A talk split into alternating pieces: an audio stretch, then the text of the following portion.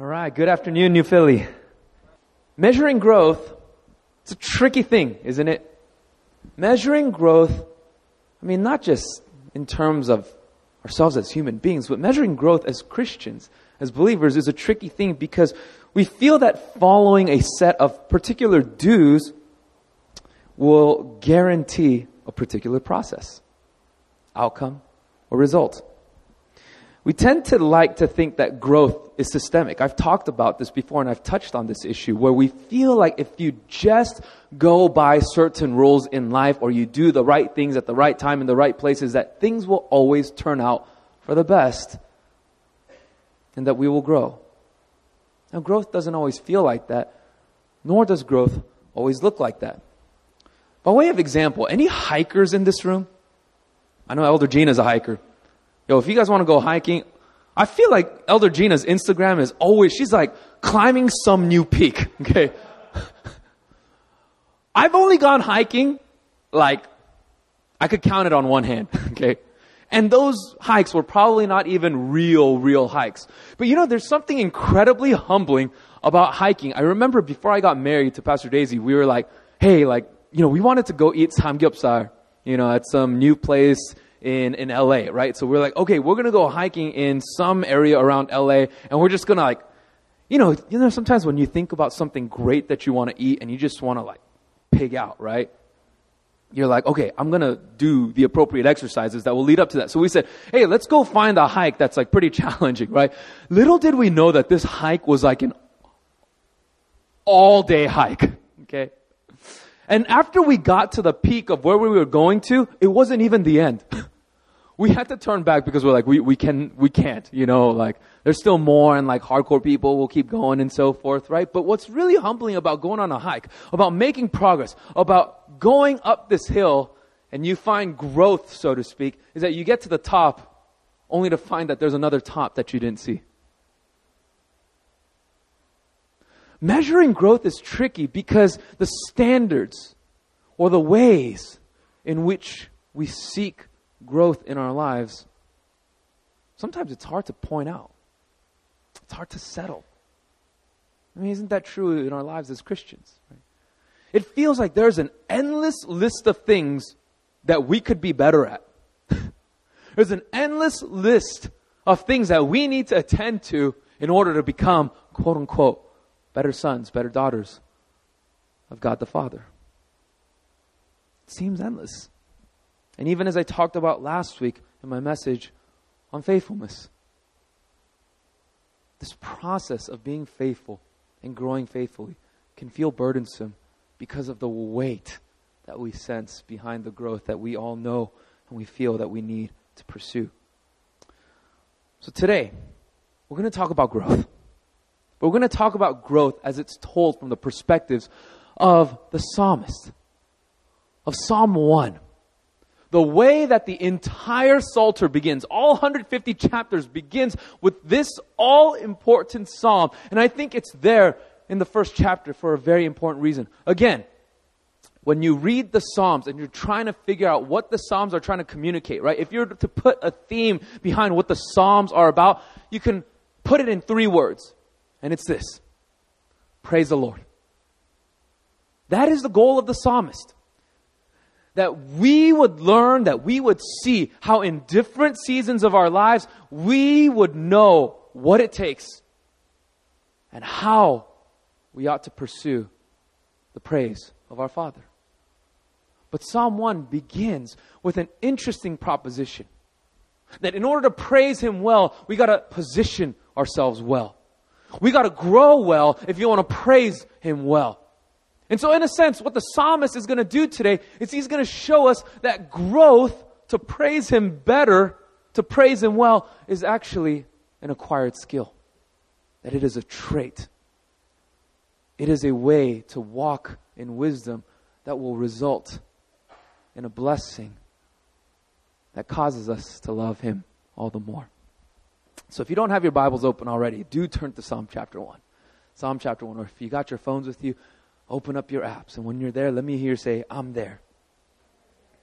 And so today, the question that I want to pose is this that is, how does God invite us to grow? Because growth is real. Growth is, I believe, a necessity. Growth is something that I believe God invites us into, not just so that we can make a statement to the people around us and say, wow, look at me, super holy Christian, but so that something about our experience of praising His name could be all the more sweet. How does God invite us to grow? That is the question I believe the psalmist is trying to answer in Psalm chapter 1. So, again, if you're there, let me hear you say, I'm there. I'm ready. Let's go. Psalm chapter 1, verse 1. This is the word of the Lord.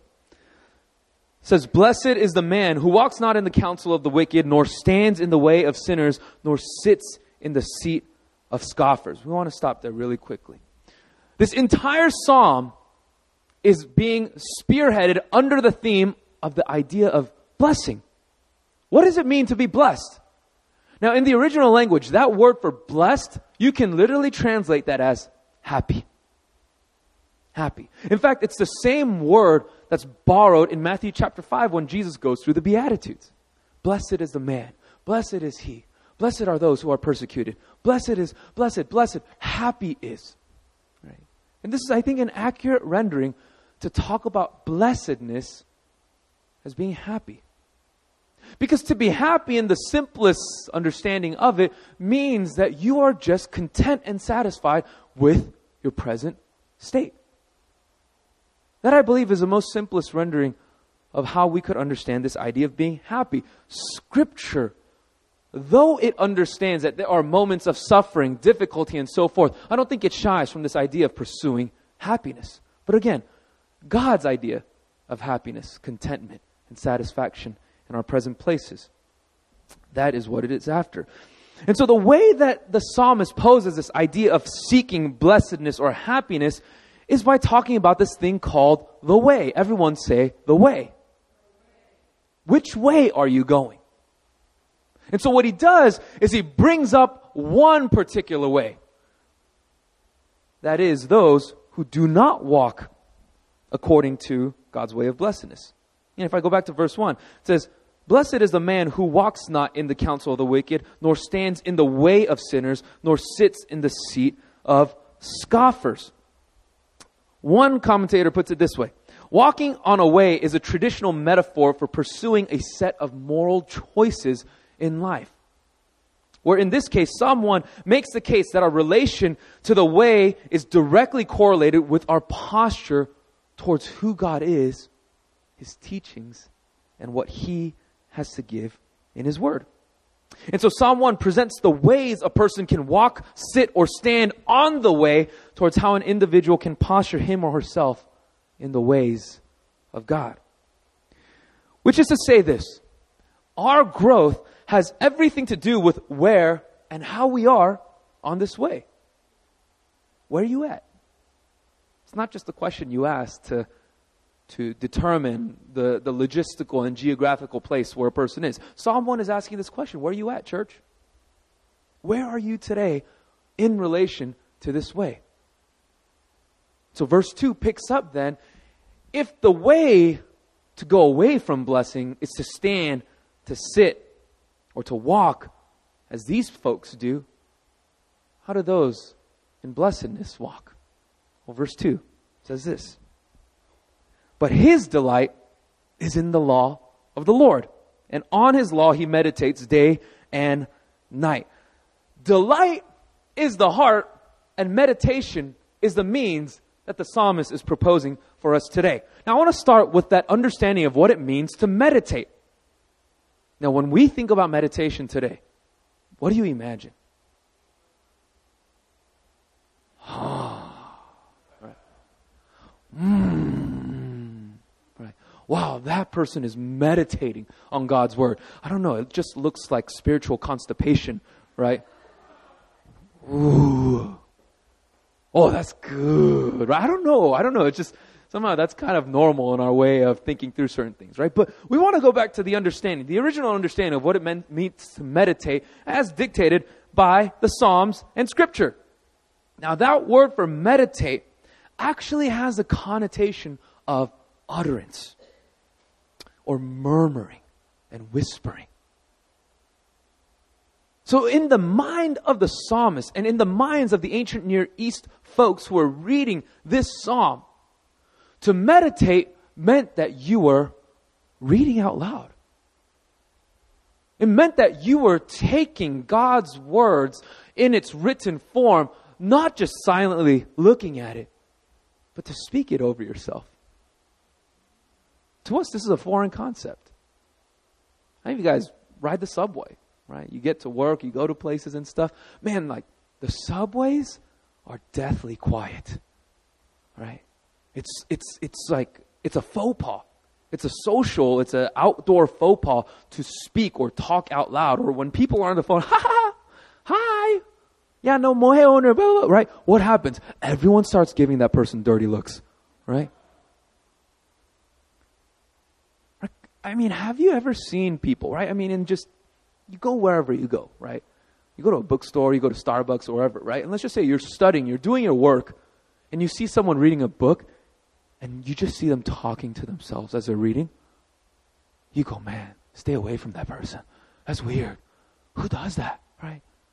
And so we tend to think that meditation in its proper form is just reading and letting it sit in our mind and in our thoughts. And yes, while that is part of the process, that was a foreign way of meditating as dictated in this century, in this ancient Near Eastern context.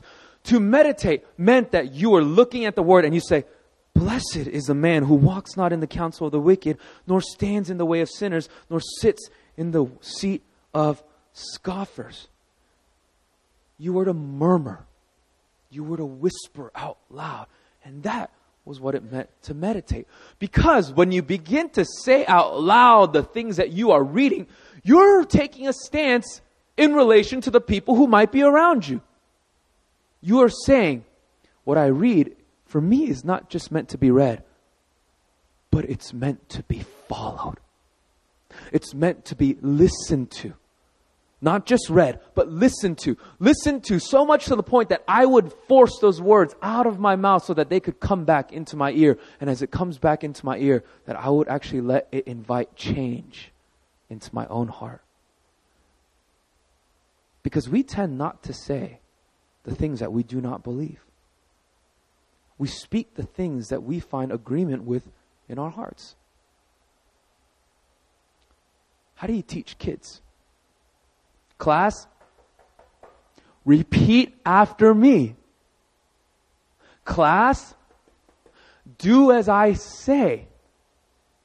And we measure how these students and kids are on their way in accordance with how they follow what we ask. God is inviting that same thing in our lives. To murmur, to speak His words out loud, is to invite change gladly into our souls. See, but that idea of meditation is not the only thing that we have to ask about in verse 2. It's also this word law. Everyone say law. When you hear that word law, you think to yourself that it's the commands.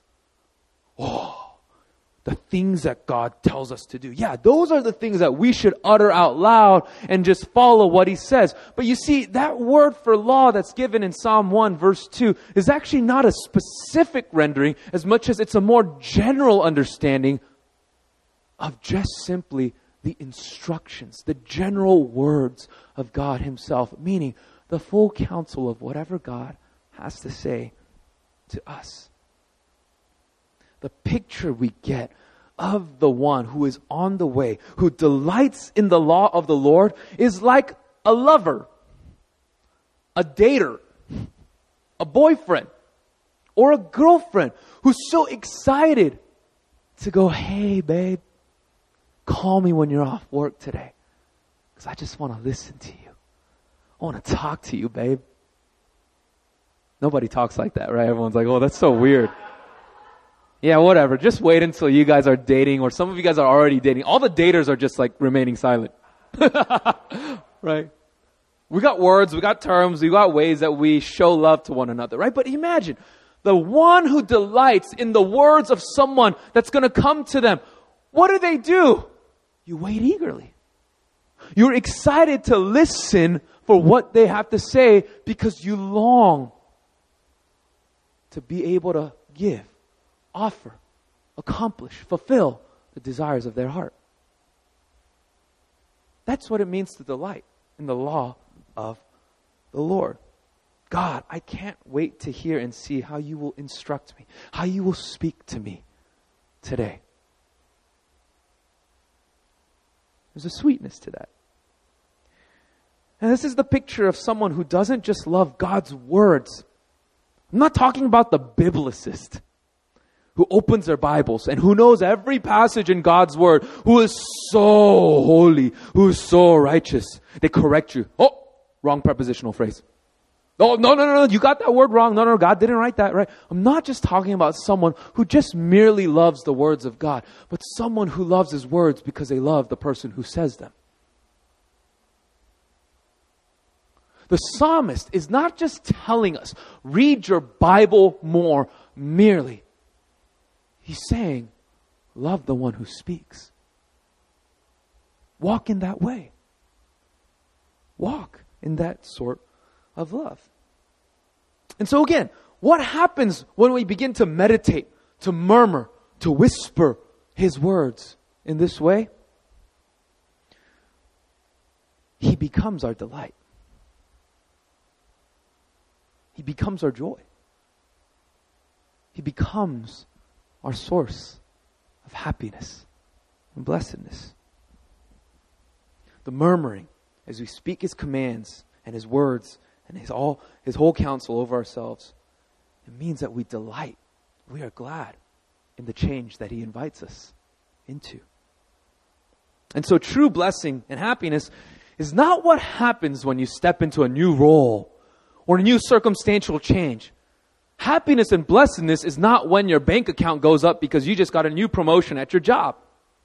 That is not the sort of blessing that the psalmist is describing, but it is, act- it is actually an internal delight and pleasure in God, which now then shows us that the height of human flourishing is to just be happy in our Maker, God, and all that He has provided and His Son and the Holy Spirit.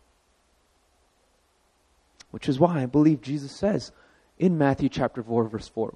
I preached on this a few weeks ago. On the wilderness, in our wandering, when the Holy Spirit brings us into places where we are devoid of circumstantial blessing, Jesus shows us that in that place you could say, Man shall not live by bread alone, but by what? Every word that proceeds out of the mouth of God. Jesus in the desert was showing us what it sounds like to sing a love song to God. Jesus was showing us that in the face of wanting happiness, blessedness, and joy that can come from all the great things that God might provide in this world, in the desert, Jesus says, Here's my love song, Daddy. I'm already the most blessed person who walks on the face of this earth. Why? Because I love you. And I love every word that comes from your mouth. I don't need food to satisfy me. I don't need the nations of the earth because I already have my Father. That is the blessing that comes through this delight. That's what happens when we begin to talk to ourselves, when we begin to murmur, when we begin to whisper over ourselves. One of famous old preachers, Dr. Martyn Lloyd-Jones, the late Dr. Martyn Lloyd-Jones, doctor who became pastor of Westminster Chapel. Some of you guys know Westminster Chapel because you guys have heard of a man who took over after Dr. Martyn Lloyd-Jones. His name is R.T. Kendall, right? Before R.T. Kendall was this man, Dr. Martyn Lloyd-Jones. He wrote an all-important book on the topic of what you call spiritual depression out of Psalm 42. We're not going to go over Psalm 42, but one of the insights that Dr. Martyn Lloyd-Jones gave out of Psalm 42, when your spirit is downcast, you follow the way of the psalmist. Who does what? He talks to himself. He's meditating by murmuring, by whispering, by speaking over himself. His love and his need for God shows in the way that even though everything is set against him, he says, I'm just going to begin to seek delight in the murmuring. Why are you downcast, O my soul? Psalm 42 is weird, friends, because you are hearing someone talk to himself. Why are you downcast, O my soul? Why are you at turmoil within me? Hope in God. So you see, hope for him is not just a concept. Hope is a murmur. And so, Psalm 1 tells us to praise him well, to grow well, means that we need to murmur well, to delight well in him. We just got to verse 2. so the psalmist now gives us a picture. Verse 3. He, the one who delights in his murmuring, in his meditation over the law of God, he is like a tree planted by streams of water that yields its fruit in its season, and its leaf does not wither, and in all that he does, he prospers. This imagery would have struck a chord with those who are reading because the ancient Near Eastern context and the Middle East, it's not a particularly lush area. For the most part, it's arid, it's dry. And so they would have understood, they would have known that for a tree to survive in arid conditions like that, it's got to be near a water source, a stream. Now, for us, it is to be like this tree where it is positioned to constantly receive from a living stream that gives us the life we need. And of course, this stream is that law, the word, the instructions, the very heart of God flowing in and through us. And so the psalmist is trying to bring to life through this image what it's like to grow as people, as a tree. And there are three things that I want to highlight in this. The first is this to grow like a tree means you have to plant yourself somewhere for the long haul. It is not a moving from place to place and from this source to the next. It is simply having a trust and reliance on one source for the long haul. When's the last time you saw a tree survive as it constantly got uprooted and put into another place and then to be uprooted once again and to go to another place again? The picture that the psalmist is giving is that for us, the invitation to grow begins happens, but it also finishes when you just plant yourself next to His Word. The second thing is this to grow like a tree means it is often enduring seasons of what I call quiet streams. Everyone say quiet.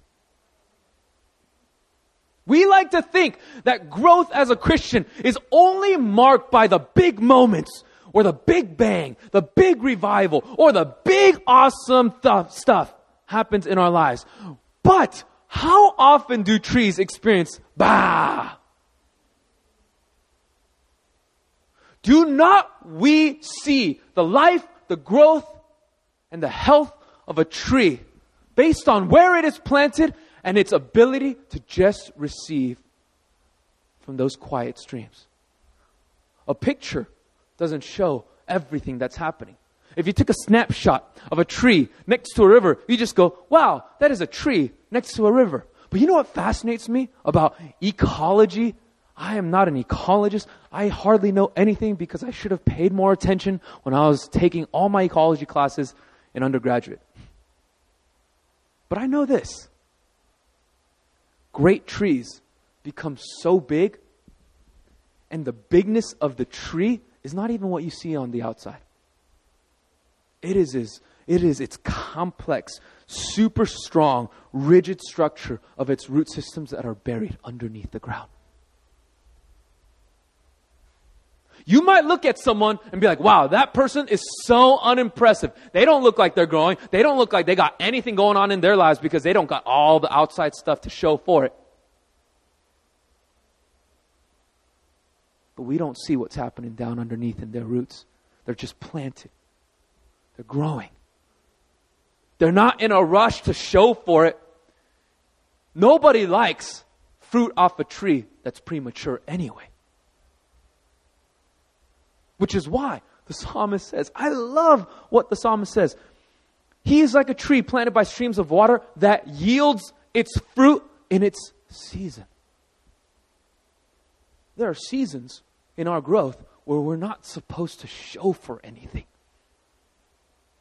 You just stay planted. next to the quiet stream. That's not the only thing that comes out of this imagery. To grow like a tree means that we will yield fruit in its season, as I said, but not immediately. I want to highlight that. Some of you guys are listening to this and you're thinking, oh, Pastor Billy's just telling us, he's giving us another message like every other pastor who's saying just read your Bible more. Friends, if I was just wanting you to read the Bible more, I wouldn't preach a message on it. I would just not preach and make you guys all just read for the sake of reading and just close out our service like that. I don't think the psalmist is just saying read either. I think there's something more that he's after. But maybe some of you guys are encountering this message and you're going, but I'm already reading. I'm already trying to grow. I'm already trying to change and I feel like nothing, nothing, nothing is happening. But again, I want to outline what the psalmist is trying to say. Because for perhaps some of us in this room who have been so accustomed to just reading, to just seeing the words of God, you have forgotten the goal of doing so. The goal is not to read. The goal is to delight. I'm taken aback by an illustration that was once told to me about the late Charles Spurgeon one of the greatest preachers. They call him the Prince of Preachers, right?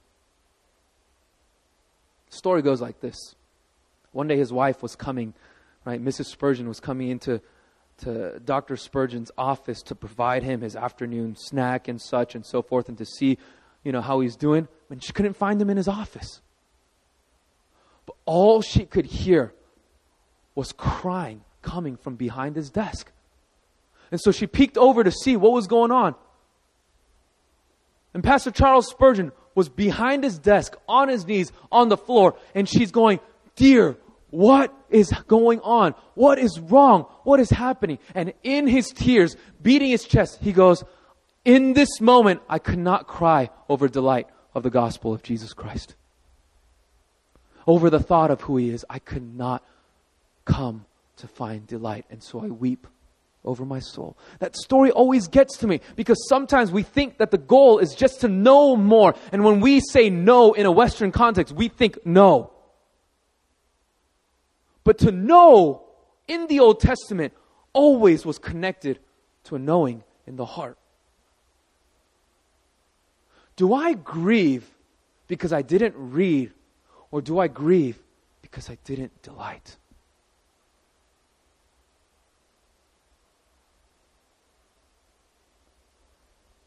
Sometimes in our reading and the desire for change, we just want circumstantial change. We just want things to happen. But what we forget is that trees must first flourish and change and grow themselves before it changes what's around it.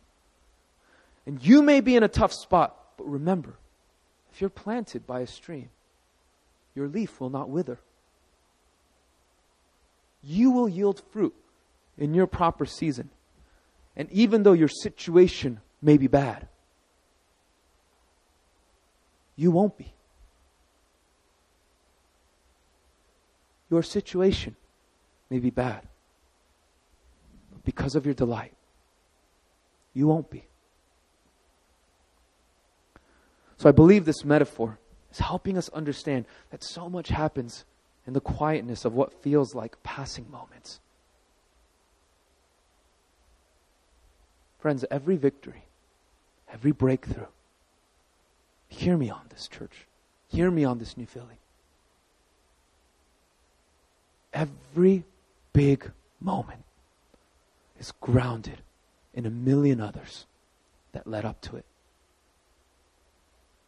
That's why there's no such thing as a passing moment. That's why there's no such thing as a breakthrough that just happened to happen. There are moments and the quietness that take us to those places. I love what the evangelist D.L. Moody says. He says, A quickening, a change, a conviction that will last must come through the Word of God. A man stood up in one of our meetings and said he hoped for enough out of the series of meetings to last him all his life. Is what he said to him. I told him, he might as well try to eat enough breakfast at one time to last him a lifetime. That is a mistake that people are making. They are running to religious meetings and they think the meetings are going to do the work. But if these don't bring you into closer contact with the Word, the murmuring, and the delight of God's Word, the whole impression, he says, will be gone in three months.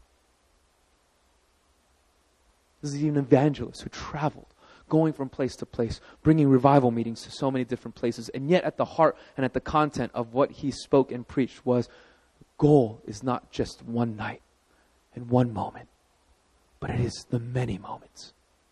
And I was listening to a sermon, and it was so fascinating because the pastor was talking about how in our culture, we are told that the most important part of every journey is the beginning. Isn't this true? Even in, in, our, in our walks as Christians. When we, when we talk to people, do we ever ask people, tell me your present testimony? Right? We don't, we, that's not what we mean. When we say, tell me your testimony, what are we saying? Take me back to the beginning of your story. Now, it is important because the beginning does determine the trajectory. But we forget that Scripture is so, so inclined, not just what happens at the start, but what happens all the way through.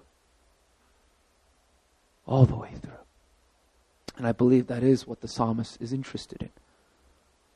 Because he ends this verse by saying that if that is you, you will prosper. Can we talk a little bit about prosperity? Is that all right, church? Now, we all know that biblical prosperity is not just in the form of money, a better situation, or something that's going to happen. We know. What does the psalmist mean when he guarantees prospering out of this passage? This is how one smart guy commentator says it. The state of blessedness or happiness is not a reward. Blessing is not a reward. Let that sink in for just a moment.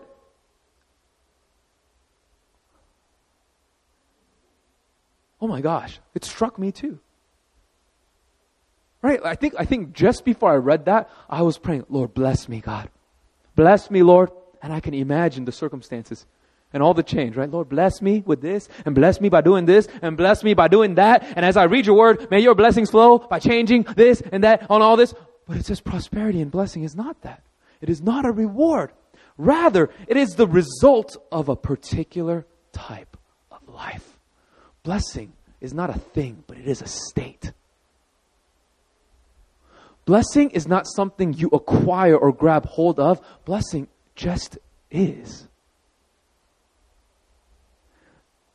So he says, just as a tree with a constant water supply naturally flourishes, so too the person who avoids evil and delights in Torah, that is the word, the law, naturally prospers. For such a person is living within the guidelines set down by the Creator. Thus, the prosperity of the righteous reflects the wisdom of a life lived according to the plan of the giver of all life.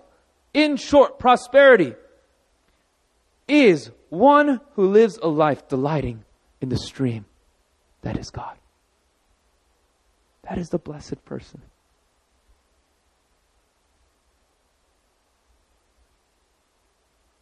Our circumstances can challenge our state of blessing, but it need not take away from it. The challenges that surround us can come and affect and take and try to get in the way but it cannot remove the state of blessing that we are already in when we delight in who God is. So the psalm ends, verses 4, 5, and 6, by saying, The wicked are not so, but are like chaff that the wind drives away. They have no weight, they have no water, they have no flourishing. So at a moment's notice, they're driven away. Therefore, the wicked will not stand. Again, you have this language of what it means to be on the way. The wicked will not stand in the judgment, nor sinners in the congregation of the righteous. For the Lord knows the way of the righteous, but the way of the wicked will perish. You might be tempted to just end verse 6 by going, Great that you know God. But that word for the Lord knows is not just God saying, I see it. I get your circumstance.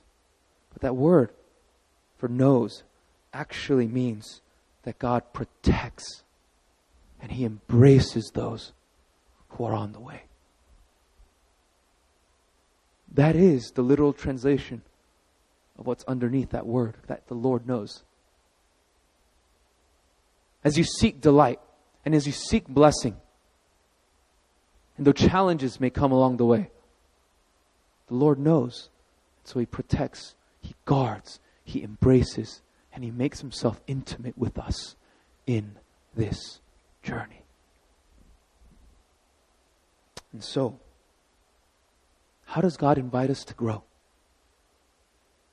When we are tempted to think that it's just systematic, that it's one thing to the next, how does the Lord invite us to grow? And where is the surety of that growth? He invites us to grow by a delightfully long nearness to His Word. Say that again.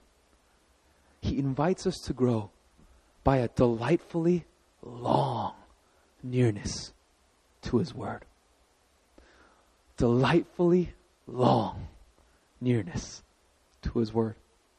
That might challenge some of us because we don't want long. We want delightful. We want change. We don't like long. I love one of the books that Pastor Eugene Peterson wrote. The title of his book, and it's a book on the heart and the spirit of discipleship from the Psalms. Guess what he titled that book? He talks about how discipleship, our becoming like Christ, our growing in Him, is a long obedience in the same direction. That is what I believe the psalmist is trying to help us to see. That growth is a delightfully long journey and a delightfully long nearness to the Word of God. And so, as we close, the question that you probably ask is how do we stay near God's Word? Do I just read? Well, I already talked about it. It's not to just read it. But I want to propose something that could change the way that you seek delight in the Lord. But it's going to require something maybe that's a little bit different from the way that you have thought about your growth in God. We need to begin to both individually and communally murmur God's word. Everyone say murmur. You know, it was, tripped me out when I said murmur, right? And when I saw that, because it sounds like when Jed says mung mung, right? When he sees a dog, right? Murmur, murmur. And I love the way that even that word is murmur, right? Because it's repetitive. It's not just a murmur. No, you gotta murmur. you gotta murmur God's word. How do you do it individually? One, begin to read it out loud. If you're too embarrassed to do it in public, do it in private.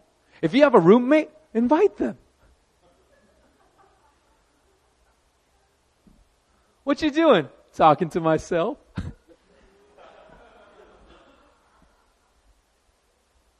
because why? When you talk, does it affect the way that you feel and you think? Why is it that sometimes when I'm having a bad day and I feel like what I need is to just vent, and I find a friend and I keep venting and I keep talking about my problem out loud, I go home more angry. Right? Oh, you know that person? Oh, I can't stand them. Oh, gosh, you know what? I didn't say this out loud, but I'm going to say it. Oh, because, you know, we're being vulnerable and we're being honest right now, right? Yeah, I hate that person. You know, and again, I get it. You got to be honest and you got to be vulnerable. It's it's important, right? But it, it, it's important how you finish that out, right? Because if that's the closing note and you got to return your coffee tray as you and your friend part ways, you're going home and you go, "Oh yeah, man, I didn't realize, but I really hate that guy." that's why I think what we say literally speaks and invites change into our hearts. We begin, we need to begin to murmur to ourselves. But we also need to murmur communally. How do we do that? Even as I bring to light the example that I just gave. What if today, some of you guys are going to go out to eat together? You may begin to start sharing about your life and different things that are happening. Maybe it won't happen in the fellowship that takes place after this, but maybe you're going to meet up with someone. But what if we begin to start talking about how what we've been murmuring is beginning to affect the murmur of our life? What if we invited the delight of God into our conversations communally? Sometimes I think it's funny how people in the church feel awkward to talk about what we do in the church. like we feel sometimes awkward to talk about what Jesus is doing in our lives. When's the last time you got together and it wasn't just sharing about your life, but you go, how's Jesus affecting your journey? What is he teaching you these? Whoa, whoa, whoa, holy guy. Where are you going with this?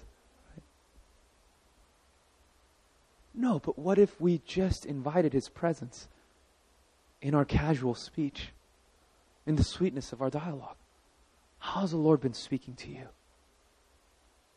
You know, one of the things that we've been doing at Swim these days is we've taken a pause from just this element of it's important. Corporate prayer is very important as we come together. But I just sense that God has been inviting us into a season for us to experience the sweetness of community as we share with each other, but also as we share in the reading of God's Word. What happens when everyone comes in and we all got stuff going on? True? Can we just be human for a moment? We all got stuff going on. But what happens when the people of God come together and we go, hey, I want to just table my stuff for a moment and I'm going to murmur God's word with you guys right now. Next 30, 45 minutes. Boom. Let's go. We just begin to murmur. I don't think swim, we're at that point yet, right? We will, we'll try this next week, folks, okay? Right? Where you start, you know, murmuring out loud, okay? But you know what I find so fascinating is that when we have time and opportunity to share together after, almost all the time, someone goes, dang, you know what? I had this issue. I had this problem. I had this worry that I came in with, but you know what? God's word did the job. Because he spoke to me. What could happen when a community begins to shape its identity around the thing that God had first given to us from the start? Even in creation, what did the earth receive first? It was the words of its maker. What if we made a return as a community? In this season where there's so much going on and so much happening in your lives and even in the church, with transitionings happening left and right. What if our community came together in the one thing that remains constant? And we said, let us listen to the murmurings of God that would, would unite us as we journey forward together as a people. I believe that God will start leading us by streams of living water. Psalm 23. I believe that He'll make us lie down. I believe that He will make us rest. And I believe that He will make us grow. Church, would you go into that place? Would you go and rest alongside Him that He might fulfill your desire to be blessed? in this lifetime. Let's pray.